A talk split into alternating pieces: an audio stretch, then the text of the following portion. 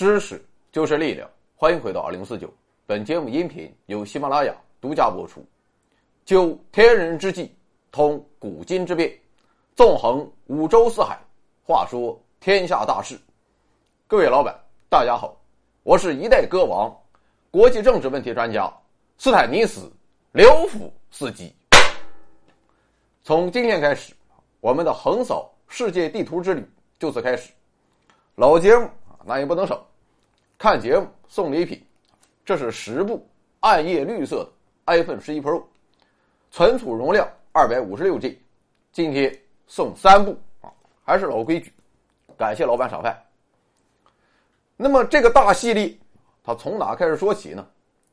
我们首先把目光投向我们生存其上的欧亚大陆。如果把欧亚大陆看作是一张人脸，那么广袤的俄罗斯。就是这张脸的大天灵盖，而中国与西欧便是两只眼睛，左右这张脸前进方向。至于中东、南亚和东南亚，你爱谁谁啊，我实在是编不出来。但是这张脸的耳朵我还是能找到的，或者说至少其中一只耳朵我能找到，这只耳朵便是朝鲜半岛。从方位上看，朝鲜半岛处于耳朵的位置啊，自然不用多说。更有意思的是，在一些特性上，朝鲜半岛也与耳朵有着相似之处。我们知道，作为人体的一种器官，耳朵大体上看可以由两部分组成：一是外面这个显眼的耳廓，二是耳道内部以及一系列复杂的听觉器官。这个内部它是不能轻易进去的。据说你在公交车上掏耳朵啊，小偷都会把手给缩回去。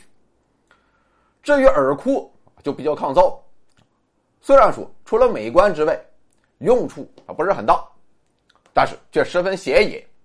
很多时候，你看对面啊走过来的人，还没看清脸，就先看到了两只大耳朵。而且这个耳廓你也不能少，拍身份证、护照照片都必须清清楚楚的给露出来。朝鲜半岛也和耳朵一样，它也有一部分是不能轻易深入的，啊，你懂的。而这个漂亮、显眼、招风，却没有什么大用处的耳廓，便是我们今天的主人公——代汉民狗。韩国。可以说，自从朝鲜战争以来，朝鲜半岛这地方，它就一直不算是很稳定，偶尔会出现点小摩擦。当然了，更多的时候还是互相骂。但是在这种小的不稳定中所隐藏的，却是一个大稳定。这就是它在地缘方面的态势，基本没有变动。即便发生了东欧剧变和苏联解体，朝鲜依然是朝鲜，韩国依然是韩国。你大爷还是你大爷！之所以如此，原因就在于，如今东北亚的局势。其实是各方力量平衡的产物，而任何一方想要打破这种平衡，都极为困难。目前来看，甚至是根本不可能。比如说美国，他想在这里更进一步吗？当然想，但是五十年代朝鲜战争证明了，即便强如美国，他的力量也是做不到的。日本想进一步吗？啊，估计也想，但是美国都做不到的事儿，今天的日本。他怎么可能做到？毕竟日本啊，已经不是一百年前的日本。当然了，俄国啊也想进一步，但俄国现在是泥菩萨过江，自身难保。苏联都做不到的事让俄罗斯来干也真是难为臣妾。至于我们中国，咱还真就不想更进一步，因为我们是负责任的大国，我们不称霸，也不当妈，一带一路沟通欧非亚。构建人类命运一体化。好，进一步看来是够呛。那么会不会有谁主动退一步呢？比如说韩国啊，突然宣布老子不干了，要起义了，这同样不可能，而且要比进一步的可能性更小。因为在如今的平衡之下，任何人退一步就会触及到自己利益的底线，所以可以想见。不论现在的美国它如何收缩，也不论他自己国内有多么乱套，屁股有多么不干净，美国也绝不可能从韩国和日本撤兵，因为只要他一后退，别人进一步的机会可就来了，从而使得美国在东北亚地区苦心经营了七十多年的利益荡然无存。总之，东北亚地区就这样维持了一个稳定的局面，除非发生极为重大的变故，否则这一区域的军事是无法打破，啊，顶多啊也就是拿着大喇叭喊喊话，亦或者是空投一点传单，最激烈的行为也就是演习一下，亮亮肌肉，然后打道回府。总体来看，这种军事对我们来说是个好事因为我们现在需要啊，不是别的，正是和平的周边环境，所以可能看上去有那么一点不爽，但和平来之不易，不论怎样的和平，它都来之不易，所以我们还是要小心维护。但是这种军事，并非对所有国家来说都是好事有道是，弱国无外交，在大国竞争的格局之下，弱国就是那颗顶在最前线。被牺牲的棋子，毫无疑问，韩国正是这样一颗棋子。当然了，对这一结论，你可能表示怀疑，因为韩国至少经济发达，各种韩剧综艺席卷亚洲，无数的长腿欧巴更是让多少少女魂牵梦萦。还比如韩国的当红女星李智恩，就让刘福斯基在多少个深夜不再理智。但事实上，韩国的这种繁荣其实是十分脆弱的，因为它用来换取的是尊严。这就好比说啊，我在外面养了一个韩国小妹妹，表面看上去她光鲜亮丽，靠着我强大的财政支持，她是今天爱马仕，明天香奈儿。但是我要是腻了，那就分分钟回到解放前。当然了，韩国他不可能把尊严卖给我，他卖我也买不起。买下他尊严的是美国。可能有些哈韩的朋友对此并不同意，那么你就不妨想想，哪一个要脸的国家和民族会把军队的指挥权交给外国人？那么这一局面究竟是怎么造成的呢？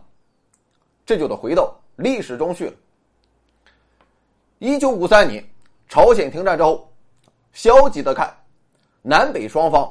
都没有完成对对方的统一，但另一方面，积极的看，双方其实也都可以接受，因为毕竟也没有被统一。于是双方就这样在朝鲜半岛上形成了两足鼎立之势。可能让你想不到的是，在一开始的很长一段时间中，朝鲜的经济状况都要远远好于韩国。原因在于朝鲜加入了苏联主导的。经济互助委员会，所以此时的朝鲜是一个开放的国家，至少是一个对京互会成员开放的国家。再加上苏联常年给予的大量援助，以及朝鲜社会主义制度对社会公平公正的保障，朝鲜人民的生活那是有滋有味这种局面一直持续到苏联解体。但相比之下，同时期的韩国那就比较悲催了。首先，相比于朝鲜，韩国基础差、底子薄，因为在日本殖民时代，日本殖民者兴建工业设施，基本上都集中于朝鲜半岛北部，而南部则以农业、种植业为主。再加上连年战火的摧残，建国时期的韩国基本上就是一片荒地。而在半岛停战以后，韩国也是惶惶不可终日。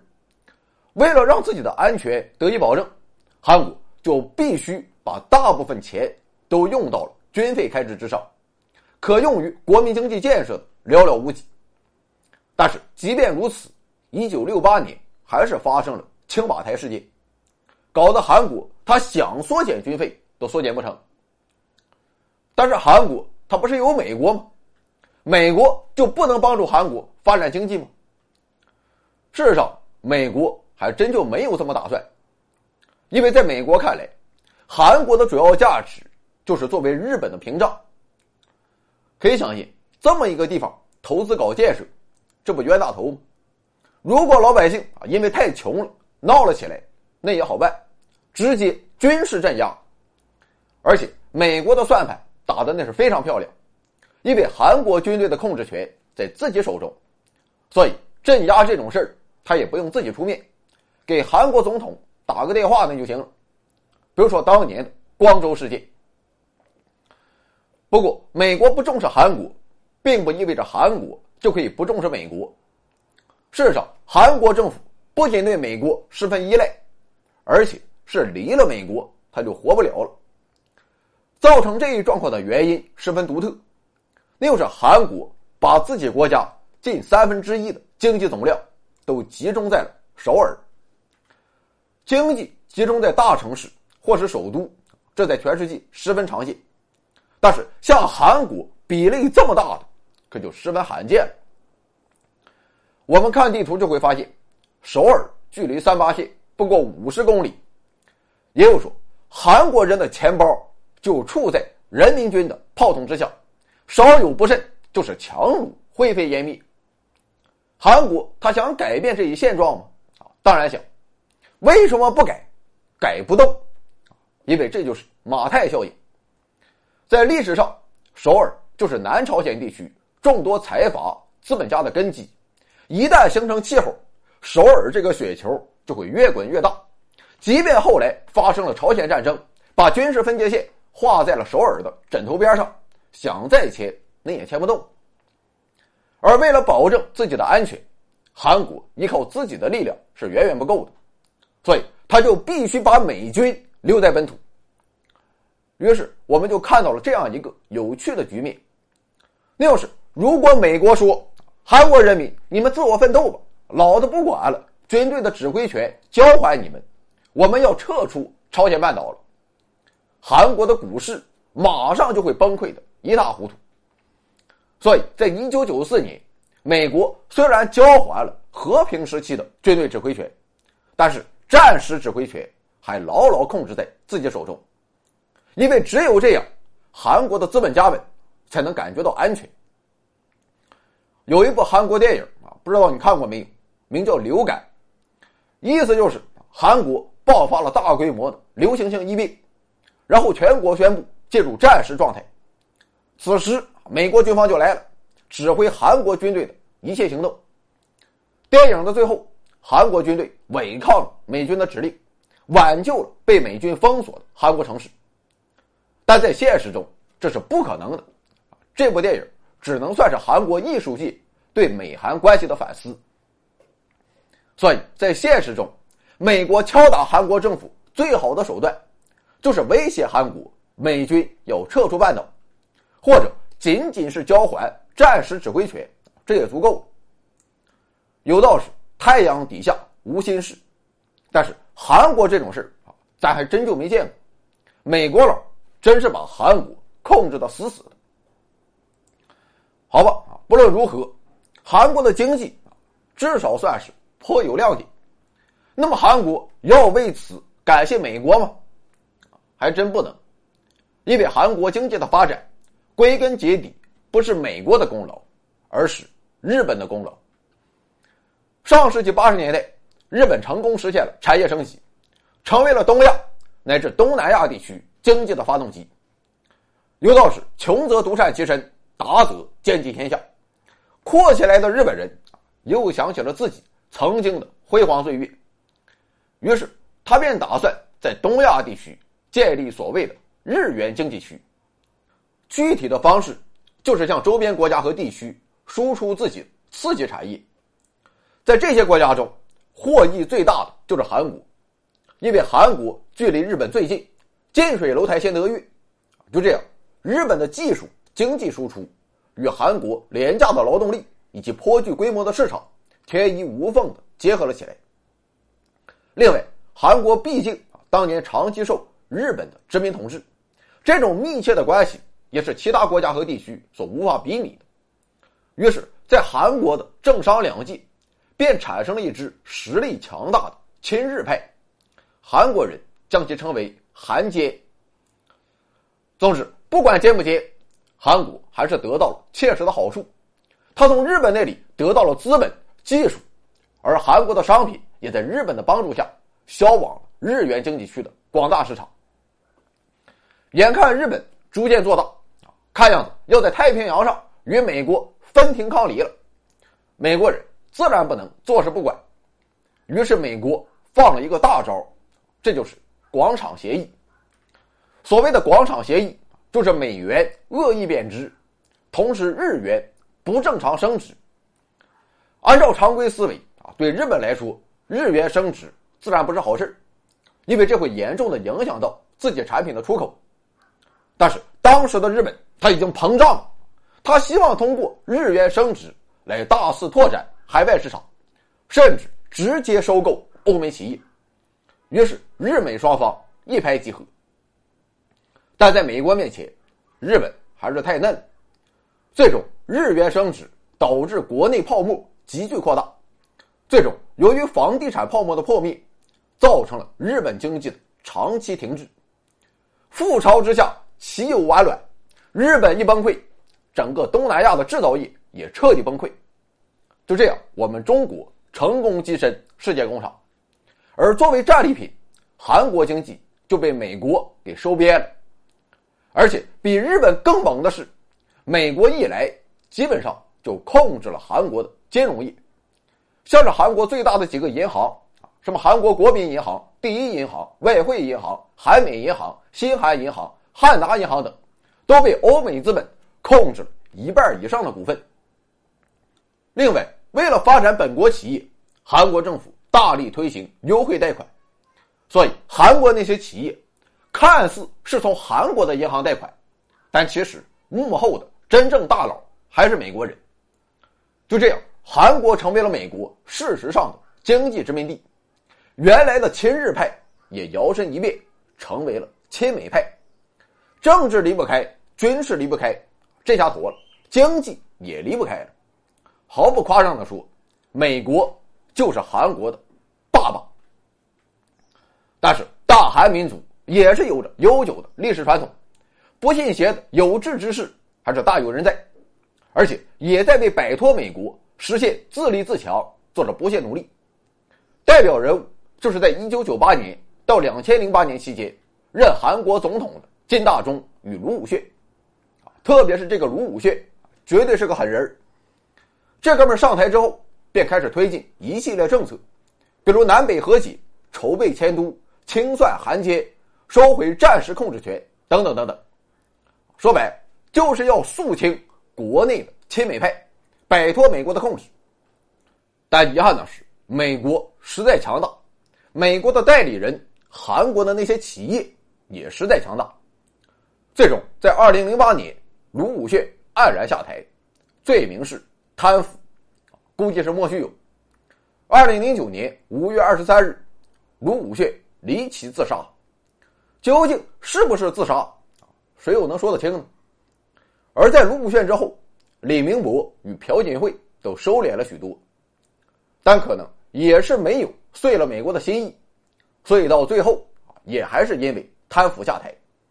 那么今天的文在寅又该何去何从呢？何去何从，他都不好办，我也只能祝他平安了。这就是韩国，欧亚大陆的一只耳朵，一只被牢牢揪住的耳朵，疼吗？疼，但挣扎一下，更他妈疼。这里有盛世美颜，这里有天籁之音，这里有知识水平，这里更有超级大奖！欢迎疯狂关注，回到二零四九或 Back to 二零四九，我在这里等你哦。